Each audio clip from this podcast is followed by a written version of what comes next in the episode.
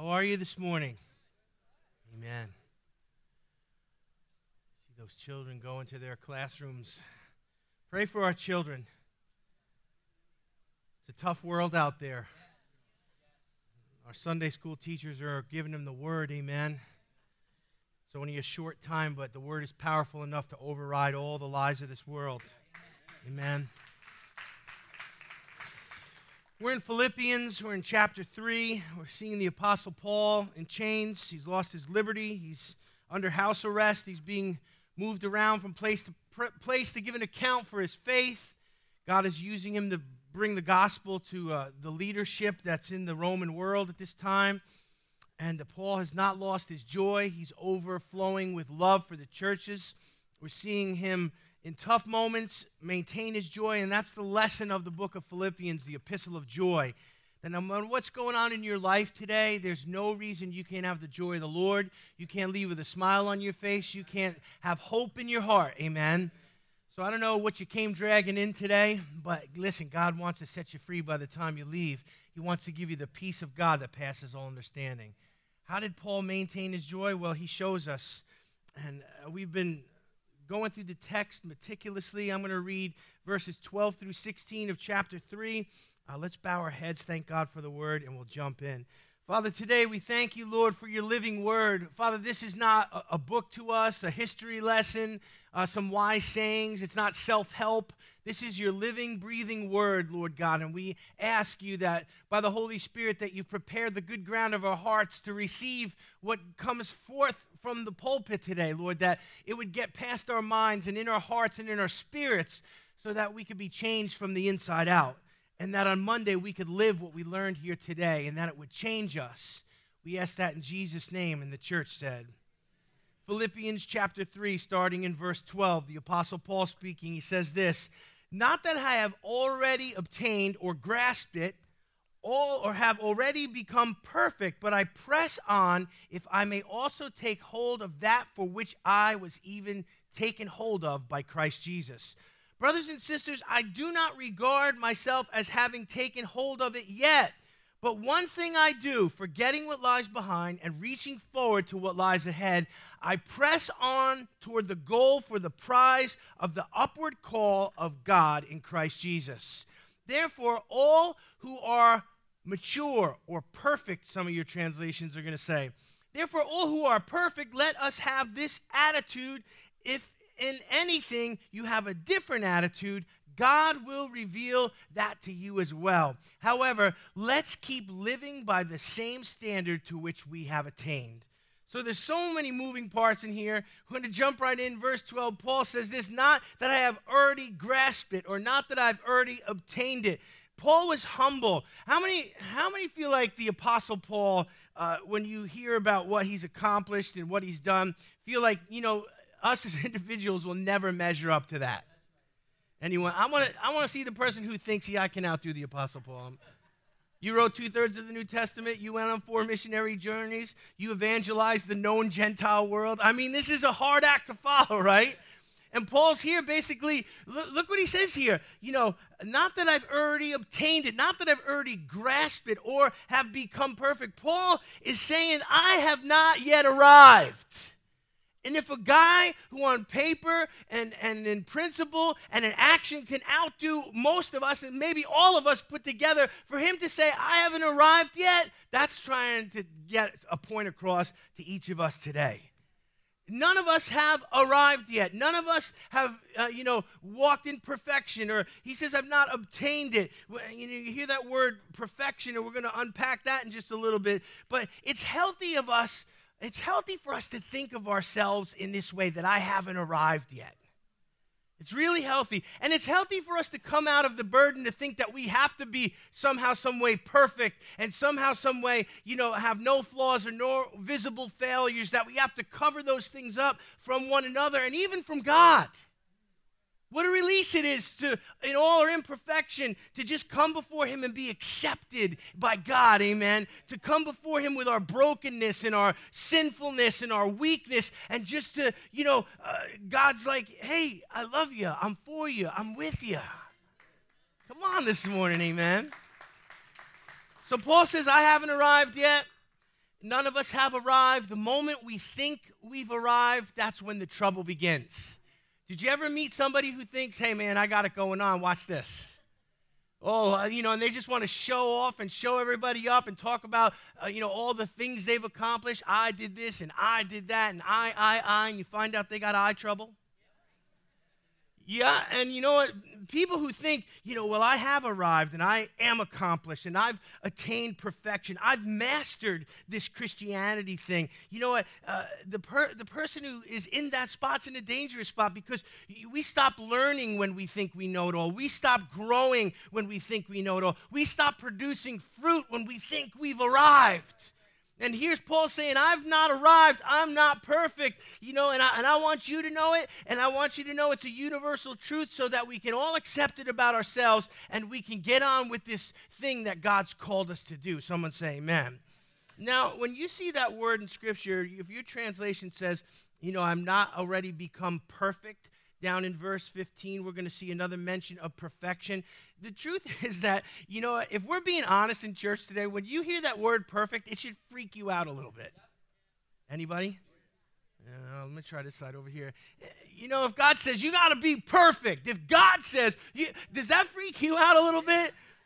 Amen. I mean, listen, now make everything in us come unglued. You know what? Because the truth is, we don't like to admit it in public, but none of us are perfect you know, it's like what you know, we can try and put a little show on, and I'm not saying that you should come out and just be like, let your hair down and be crazy like you are at home.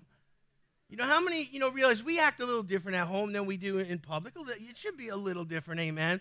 You know what's going on in your house? There's screaming, there's children running, there's glasses breaking, there's fighting going on, they're yelling at each other, and the phone rings, hello. Leonardi residence. you know, none of us are perfect. We don't like to pull the veil back, we don't like to let people look in our closets. But Paul's saying, I've not arrived. And you know what? Uh, I'm not even pretending that I've arrived. And when we hear that word perfect, it freaks us out because, God, I can't be perfect. If it takes perfection to be saved, I'm, I'm done. I'm lost. I'm not going to make the cut. Now, I want to say something. Positionally, say positionally. It's not even a word, it's a theological word that we made up. Positionally, in Christ, we are perfect. Turn to your neighbor and say, Man, you look perfect. Come on, tell her, Lou, she looks perfect today. Some of the married couples, that's the first compliment you gave each other in a month.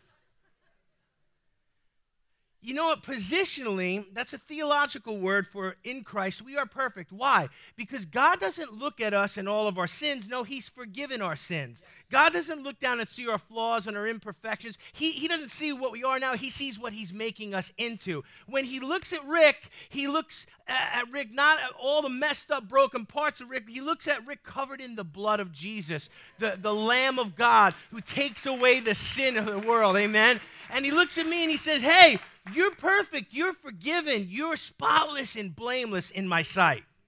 Woo! So sometimes you just have to think, hey, in Christ, I'm perfect. And to remain in Christ. But the truth is, in reality, in the real world, we are all works in progress. Amen. Well, you know, my positional uh, perfection has, has not, you know, it's clashing with my imperfections in the flesh. Well, that's because God is working on us. You know, the best way to understand that we're works in progress is to visualize a building that's under construction.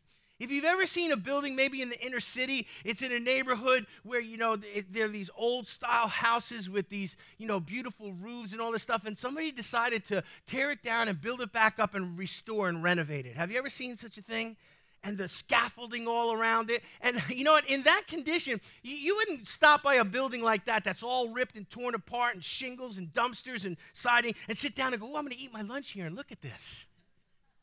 No, because why? It's ugly. It's chaos. It's, you know, I mean, you, you got parts that, you know, are missing and walls that are being torn down and all of these things. It's under construction.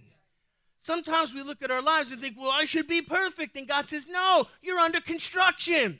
You're not perfect yet. I'm not done with you. I'm working on you, amen. I'm tearing and stripping down. We might have to get down to the bare bones,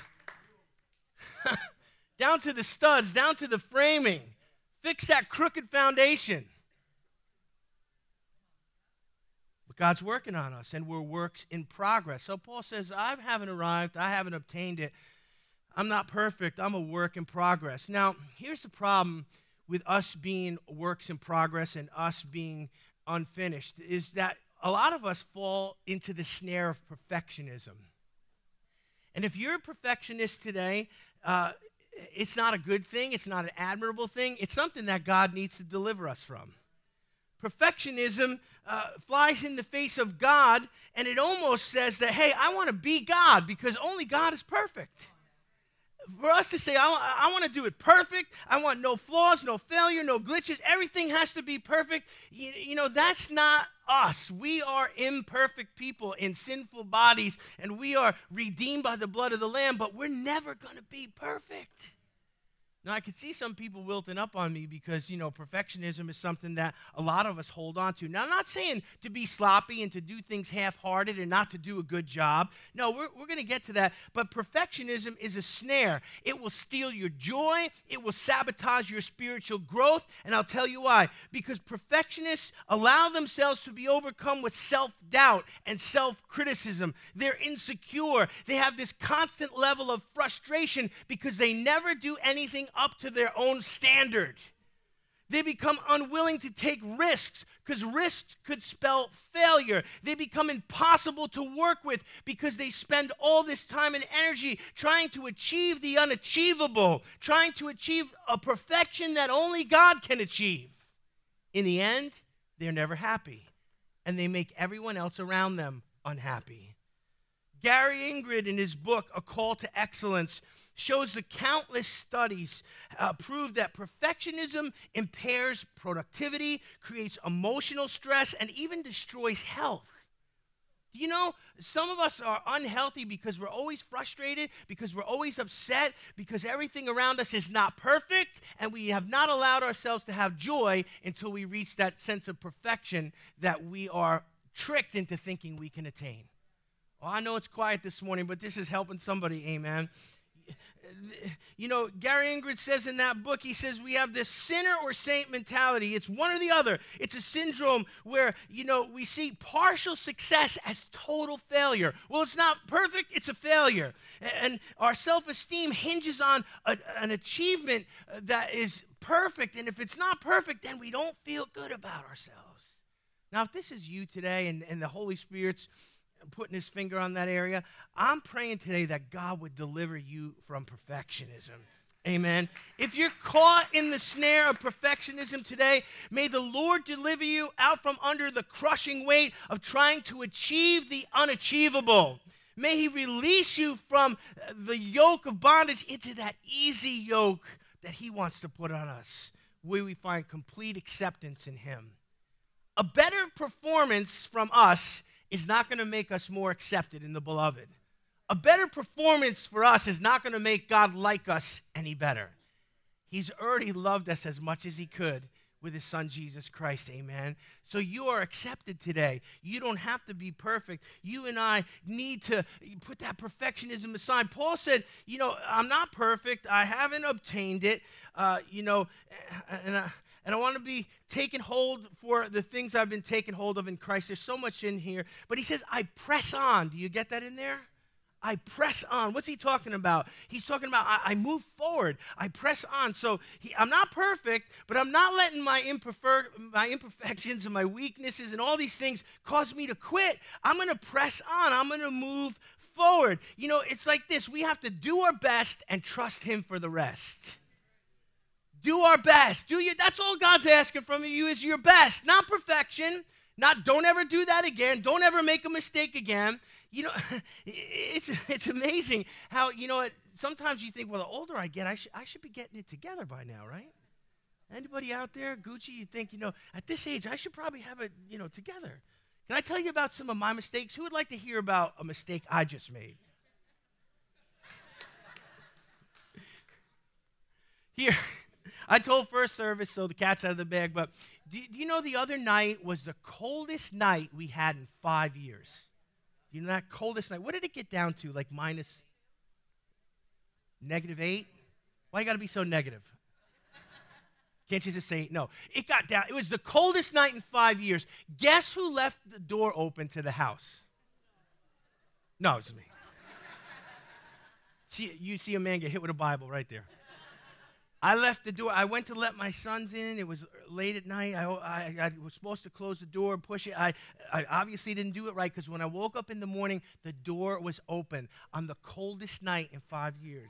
The heat did not kick on on my first floor. The floor was so cold, it was burning my feet.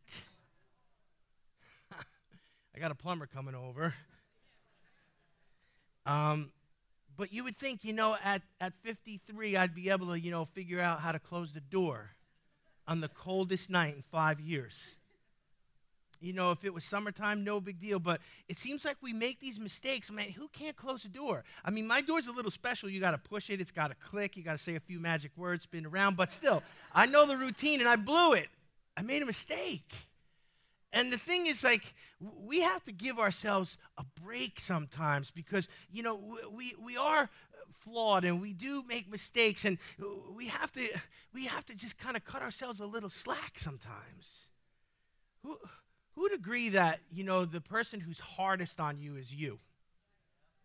Sometimes we're our own worst. critic. Everybody else is like, you know, hey, man, I forgive you. Hey, that's the past. You know, you're great. I love you. I like being around you. No, I don't like me. I'm not a fan. I'm not, no, if you only knew, you know, I'm messed up. I'm broken. I did this. Back then I did that. If you, oh, man, if you just knew, you wouldn't.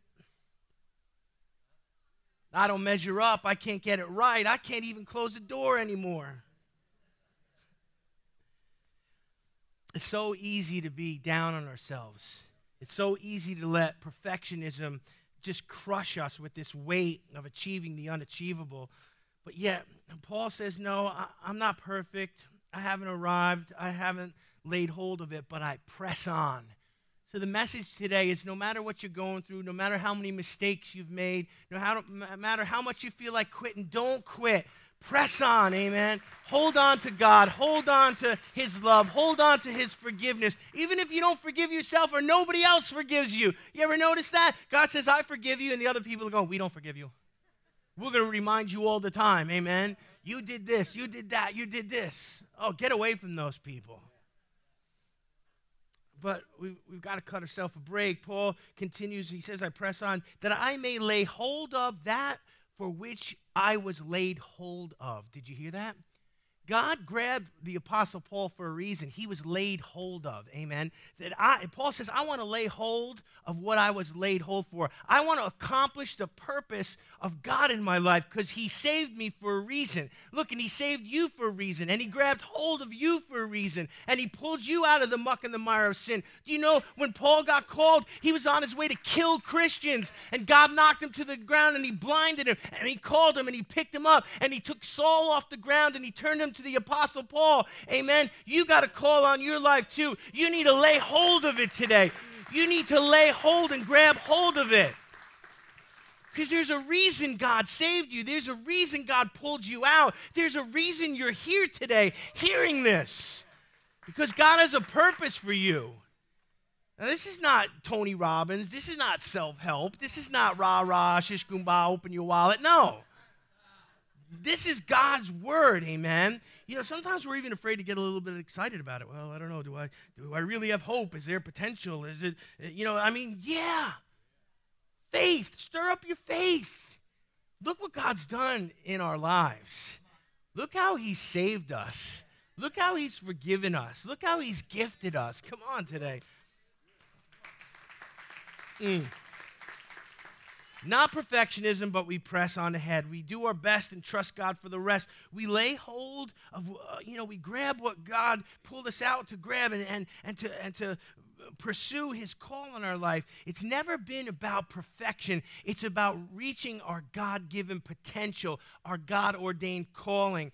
Paul put it this way in Ephesians 1:18, I pray that the eyes of your understanding may be enlightened that you would know what is the hope of his calling, what are the riches of the glory of his inheritance in the saint. Paul says, I want your eyes to open so you could see the hope you have in Jesus Christ and that he's called you for a purpose. And it's not perfectionism, it's to do your very best and to serve the king while getting to know the king. So important for us to understand what Paul's motivation is here. He, he's not motivated to, you know, to accomplish things for himself, although he was very accomplished. He's accomplished, he's excited about doing God's will for his life. You know, and there's no reason that any of us sitting here today cannot be excited about doing God's will for our life. Amen. You got a call on your life. Amen. God laid hold of us for a reason, and he, he doesn't want us to miss our purpose in life. Verse 13 reveals a wisdom key here that Paul uses to reach his potential. There's a lot of people that never reach their potential in life. There's a lot of people that waste their gifts. Have you, have you known people maybe more skilled than you, more gifted than you, that accomplish nothing? Come on, let, I'm, we're not being judgmental. We're just saying, you know, there's people that have all these gifts, and I mean, they come out of the box, they come out of high school, they, they got, you know, this and that, and the grades, and all of a sudden, and that, you know, at the class reunion, they, they didn't do anything except apparently eat everything in sight. That's why I don't go to them class reunions. You know, and we see people all the time that waste their potential. What's the key? Uh, to maximizing it. What's the key to reaching for it? Paul gives us a wisdom key in verse 13. He says, I don't regard myself, brothers and sisters, I don't regard myself as having taken hold of it yet, but this one thing I do. Listen, forgetting what lies behind, reaching forward to what lies ahead, I press on toward the goal for the prize of the upper cloak. So the pressing on we got, but we got to get this part here. He, what did he do? He, he doesn't focus on the past, he forgets the past. Somebody's got to get that today. Somebody's got to grab hold of this today because some of us are stuck in the past and they're keeping us from our present. We let go of the past, we focus on what God's put right in front of us today and begin to do that because God has a future for us. Amen. Paul lets go of the past, he's pressing ahead. Amen. I, I, forget the past and what lies behind. Amen. Why are we stuck in the past? There's nothing more sad than seeing a person stuck in the past.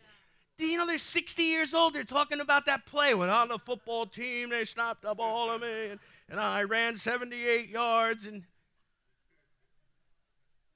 and everybody in the family's like, oh. Did I ever tell you the story? Yes stuck in the past, a broken record, rehearsing the, the things they accomplished. And look, look, I'm not trying to, I'm not trying to hurt anybody. I'm not trying to look. Some of the stuff we did in our youth, we probably should tell the story. Amen. But if that's all that ever happened and, the, and we got nothing in the present and we got no hope in the future, then we're stuck in the past, amen. And we got to let the past go and we got to focus on the future. And the, the best way I've ever heard this explained is you're not going to get too far driving if all you do is look in the rearview mirror. If you're stuck in the past, then you're driving like this. You're looking in that rearview mirror. And you know what? Very soon, you're going to collide with what's in front of you. Amen. You're going to crash into your present, and, and, and you, you might disrupt your future even if you crash bad enough. But we've got to stop driving looking in the rearview mirror. Your past, if you're a Christian, your past is forgiven. It's under the blood of the Lamb, it is in God's sea of forgetfulness. God says He remembers our sin no more. Amen. Well, well, what about I got a messy past? I got a broken past. Ask God to forgive you. You know, make amends to whoever you can if you hurt somebody. I've met people, you know, and just, you know, apologize to them. That time in high school, I fit you in your locker. I apologize. I never did that, but yeah. It's not what the police report says, but apologize, ask forgiveness, receive forgiveness from God, and then cut that thing loose and let it go. God doesn't remember it. Why should we? Hey, God, you remember that time when I did? No, I don't remember that. I've forgiven that. It's gone. It's in the sea of forgetfulness. It's as far as the east is from the west. Do you remember that? No, I don't remember it. Why are we bringing up things that God doesn't want to remember? Why do we remember it? Why do we let the enemy remind us of it? When people say to you, "Oh, you do this and you and you," when you, I, all my aunts used to say, "Oh, you were bad when you were little." But you're still bad. But you know what? The thing is, like, why do people remind you of the things you. Let it go. Be free. Whom the Son sets free is free indeed. Amen. So, this that's the wisdom key there. He forgets the past, he focuses on the present, and he walks into God's future for his life. And this is exactly what we need to do.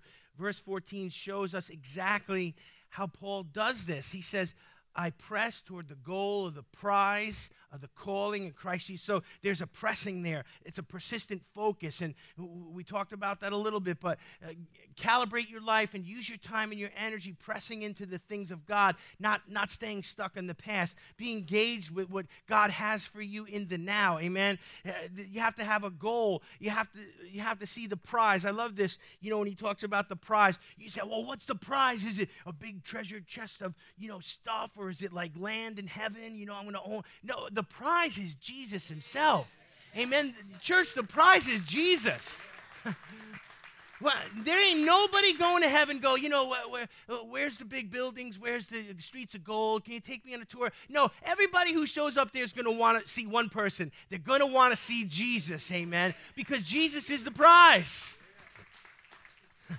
now, people are going, well, that, that's not the prize I wanted. Then you ain't saved. That's the prize I want, amen. I want to see Jesus. Mm. So we forget the past, we focus on the present, we move into God's future for our life. We press towards the, that goal, that prize, who is Jesus himself, and we accomplish the call of God in our life. Verse 14 is so powerful. I press on toward the goal for the prize of the upward call of God in Christ Jesus. Oh, just let that marinate in your spirit. That's the wisdom key that allowed Paul to reach his potential. Look, if anybody had a past to forget, it was Paul. Paul killed Christians. Paul dragged them screaming out of their house. Paul held their coats while they martyred Stephen and beat him to death with stones. If anyone could feel guilty, broken, re- resentful, no, Paul let it all go. Look, if he could let it go, we could let it go. And press on in Jesus. Amen verse 15 again mentions that word that kind of freaks us out. It talks about perfection. Therefore, all you who are perfect, some translations say mature, probably a better rendering. We're going to look at that in a minute. Let, let's have this attitude. Say attitude. Anybody got an attitude? Yeah, the people who do ain't, ain't saying anything right now. All of us got an attitude. Let us have this attitude. If in anything you have a different attitude, God will reveal that to you as well. So let's take a look at that here. Again, we hear that word perfection. It's in verse 12, it's in verse 15. Uh, a better translation of that word is mature. Now, that's a good thing for us. We're going to look at the Greek in a minute. But understand, it's really not perfection in the sense that we know perfection. That's what freaks us out. Because if we think in here, I got to be perfect to be saved, I got to be perfect to be used by God, I'm disqualified. The truth is, mature is a better definition because none of us can be perfect, but all of us can hope to be mature someday. Anybody hope to grow up someday? Amen. Still time. But all of us can hope to be mature. In fact, most of us are more mature than we give ourselves credit for. You know, there's always that childlike heart that we should maintain, and it's okay to have fun and laugh and watch cartoons and eat a bowl of cereal once in a while. Go, amen. When Pastor Mike and I were in Bible school, all the kids in the neighborhood would come to the, the lounge on Saturday and hang out with us, and we'd take a whole bowl of Captain Crunch, pour it in a bowl, get a spoon or a ladle, and just watch cartoons, amen. Ah, the future pastors of America. You got to know how to have fun. You got to know how to, you know, enjoy life. But you know what? We have to become mature at some point. And believe it or not, we did. And that's a work of the Lord. But we can't hope to be perfect. We can't hope to be mature. Now, both of those words, perfect, are Greek words, the word teleo and teleos. And both of them mean complete grown in character, mentally and morally mature. That's what the Holy Spirit is doing in each of us. He's making us complete. He's cutting off the past. He's healing the wounds. He's restoring us. So what? That we grow in character, that mentally, morally, and spiritually we become mature children of God. All of us can be that. We can't be perfect, but we can be mature. And so you know, it's something that we really have to set as a goal. God, you know, grow me up. Make me a spiritual adult. Amen? Turn to your neighbor and say, Grow up. Come on, have fun with this. Grow up. Yeah, that's what the Holy Spirit's trying to do in us. Amen. Some of you enjoying this too much? Now, verse 15 continues here. It says, Therefore, all who are perfect or mature, let us have this attitude. And we mentioned attitude. And if in anything you have a different attitude, say different. Paul says, Let us have this attitude, but if you have a different attitude, I, the Apostle Paul, will corner you, beat you with the Bible, make you see it my way, and not let up on you until you say, Uncle. Is that what your Bible says? No, it says, if in anything you have a different attitude, God will reveal that to you as well. Some people just lost a job.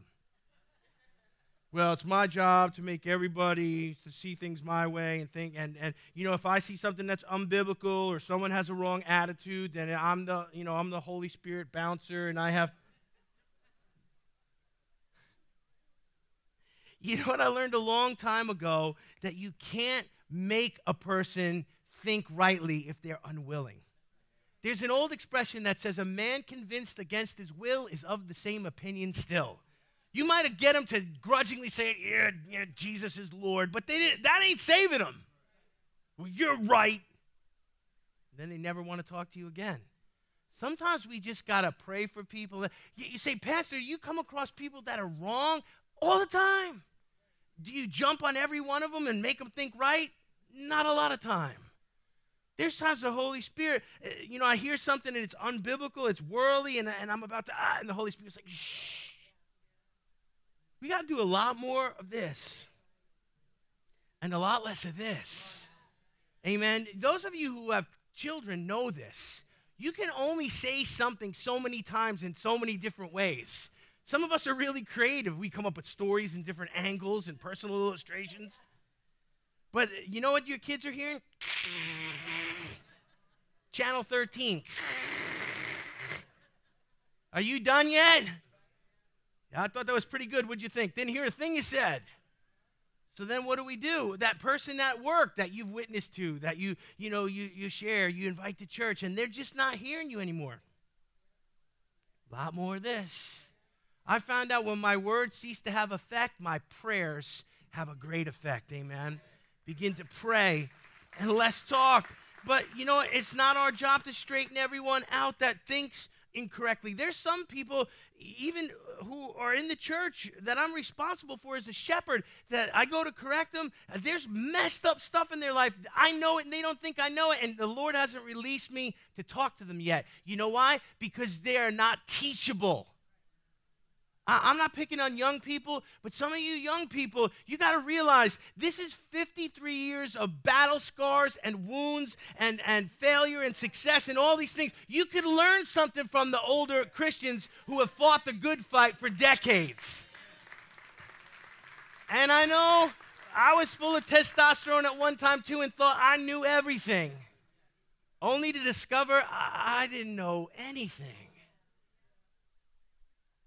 So there's sometimes you don't get to correct someone, even as a leader with spiritual authority, because they're not teachable. And I know I'd be casting my pearls before swine. I know that they, you know, they're not going to. There, there's a. I've been counseling for over 30 years. There, there are people that whatever you tell them to do, they do the opposite. They'll sit in your office, yep, you're right, yep, you're right. Go right out the door and do the opposite. I'm thinking to tell them to do the wrong thing. You should rob a gas station. You should go leave your wife. Oh, okay, yeah, I'm going to go home and be a good husband. It's just unbelievable. Come on. It, but sometimes we need to be silent. Why? Because Paul lays this principle out here. He's saying, you know, um, if you have a different attitude or a wrong attitude, God will reveal that to you as well. Oh, this is a comforting thing. Yes, we have to stand in the gap. Yes, we have to tell the truth. Yes, we have to correct those that we love and that are under our covering. But in the end, it's God's job to convince them to change their minds, to change their heart, and to change their attitude. Someone say amen in the house of God. Well, let's bring this in for landing here. Uh, it says, uh, basically in 16, however, let us keep living, or it could be translated following the line. However, let us keep following the line by that same standard to which we have attained. So, uh, Paul is saying in all the things that we do, yes, we're forgiven. We shouldn't be perfectionists. None of us have arrived yet. We keep pressing. Uh, we, there's, a, there's a formula to press in that we press in. We look at the goal. We reach for the prize. We answer the call. But in all these things, you know, we have to understand that we're not there yet, but we're going to just keep pressing into God. And, and, and somehow, some way, God's going to get us across the finish line into his arms, and he's going to write the final chapter in each of our lives, and it's going to be a beautiful ending because of his grace. Amen.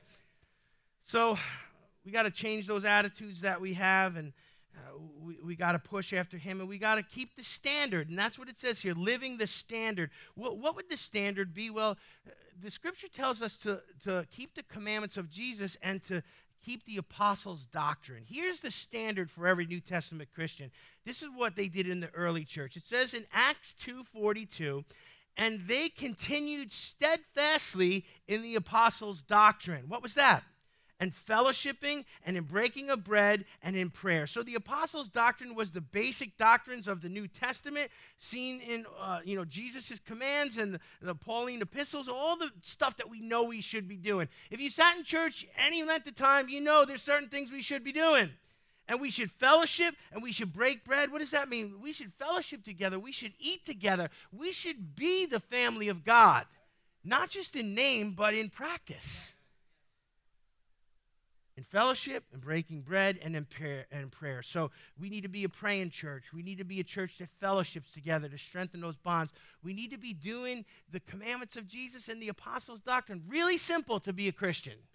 Now, will the whole world, everything internally and externally, attack you when you try and do that? Absolutely. But I got good news for you today. Greater is He who is in you than he who is in the world. Amen. And God will keep you by his power and perfect you. You don't have to be perfect. You're under construction, and he is going to complete what he started in your life. Let's bow our heads today. Lord, we thank you for Philippians chapter 3. We thank you for all of these uh, principles and the release, Lord, that we don't have to force people to think the right things and we don't have to be perfect and we can admit that we haven't arrived if Paul hasn't arrived in the natural, in the flesh, then neither have we. We can rest positionally, being perfect in your sight, and we can allow the Holy Spirit to continue the work in us. And while each of us do that, I pray, Lord, that we would have the peace of God, that we would enjoy fellowshipping with one another, and that we would reach out to those in the world that are hurt and lost and broken, and we would be your hands and feet to pull them out of the muck and the mire into the light so that they can enjoy what we enjoy. We ask it in Jesus' name. And the church said, Amen. Amen.